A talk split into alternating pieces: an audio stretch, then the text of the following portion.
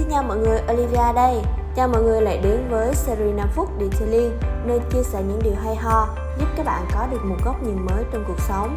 Từ đó các bạn cũng có thể tìm thấy một lối đi mới để giúp bản thân ngày càng phát triển. Hôm nay thì mình sẽ mang đến một chủ đề mà mình nghĩ là có rất rất nhiều người gặp phải, đó là chúng ta thường cảm thấy thất vọng vì mình không tiến bộ. Điều này thì cũng dễ hiểu bởi vì khi mà chúng ta bắt đầu làm một công việc gì đó thì ai cũng đều mong muốn chúng ta sẽ có được một kết quả tốt. Trước đây thì mình từng nghĩ rằng nếu như mà chúng ta không hài lòng với bản thân thì ta sẽ có động lực để làm tốt hơn. Và nếu như mà chúng ta đột nhiên cảm thấy thỏa mãn với chính mình thì chúng ta sẽ ngừng cố gắng. Vì có thể là chúng ta nghĩ là chúng ta như vậy là đã tốt rồi, như vậy là đủ giỏi rồi và mình không cần phải cải thiện một cái gì nữa cả. Nhưng mà bây giờ khi mà nghĩ lại thì mình thấy nó bị cứng và mình không còn tin tưởng vào cái điều này nữa. Đồng ý rằng chúng ta thường được thúc đẩy để cải thiện mình khi mà ta không hài lòng về bản thân. Và đó không phải là điều xấu, bởi vì chúng ta luôn kỳ vọng vào những điều tốt đẹp. Mình sẽ chia sẻ một góc nhìn của mình về những điều này nha. Theo mình thì khi mà chúng ta có quá nhiều sự thất vọng về bản thân thì thật khó để hạnh phúc, kể cả khi mình làm điều gì đó tốt hoặc là nó ra kết quả chúng ta vẫn không thể hài lòng 100% được.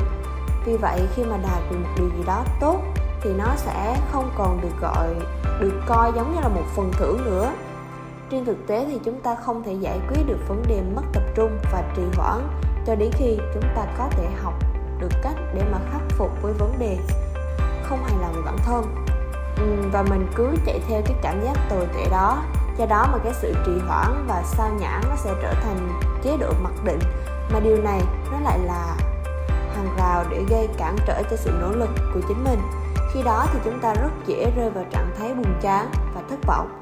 Nếu mọi việc không như ý chúng ta mong muốn, và mình còn thấy một cái trở ngại rất là lớn trong việc không hài lòng với bản thân, là nó cản trở trong việc kết nối với những con người khác trong một đội nhóm làm việc ví dụ như các bạn làm kỹ thuật viên detailing, khi mà đánh bóng sơn xe mà gặp những cái tình huống xe nó quá xấu mà cảm thấy là không xử lý được tốt, thì thường bạn sẽ muốn đưa ra những góp ý, những ý kiến để có thể cải thiện trong cái trường hợp này, đúng không?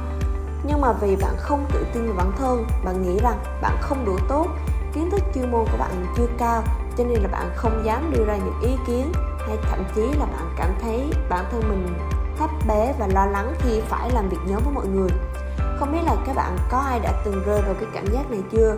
Và điều mà mình nhận thấy là hầu hết với những bạn đang ở trong trạng thái này thì các bạn lại không thể tự giải quyết được.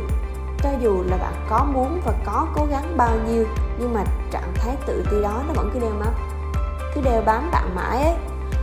Ngay cả khi mà chúng ta có cố gắng, chúng ta có sự tiến bộ, nhưng mà cái cảm giác không hài lòng nó vẫn chưa hề biến mất và rồi thì chúng ta lại cố gắng cải thiện hơn nữa.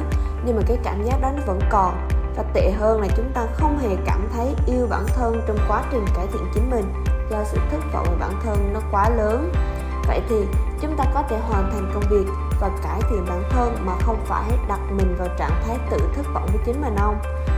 Mình có thể trả lời chắc chắn là có và thậm chí là nó có thể sẽ tốt hơn nữa. Vậy thì tại sao chúng ta lại không thử tự thoát ra khỏi cái vỏ bọc của sự thất vọng đó.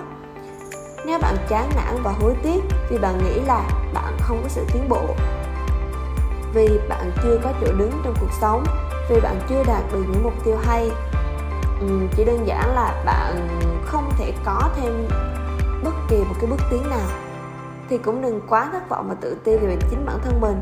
Đôi khi á, cái sự tiến bộ của bạn hay là những thành tựu, những kết quả mà bạn đạt được có thể nó sẽ không thỏa được so với cái mức độ kỳ vọng của bạn. Nhưng mà với những người xung quanh thì nó lại là một kỳ tích. Và mình chúc cho các bạn sẽ có được thành công khi chọn đến với lại ngành detailing chuyên nghiệp. Hãy để lại đánh giá đằng sau bên dưới và chia sẻ những câu chuyện của các bạn. Bên dưới bình luận cho mình và các bạn khác cùng lắng nghe và chia sẻ nha. Đừng quên theo dõi những số episode khác của Detailing trên Google Podcast, Spotify, YouTube bằng cách gõ Detailing Việt Nam và hẹn gặp lại các bạn trong những số podcast lần sau.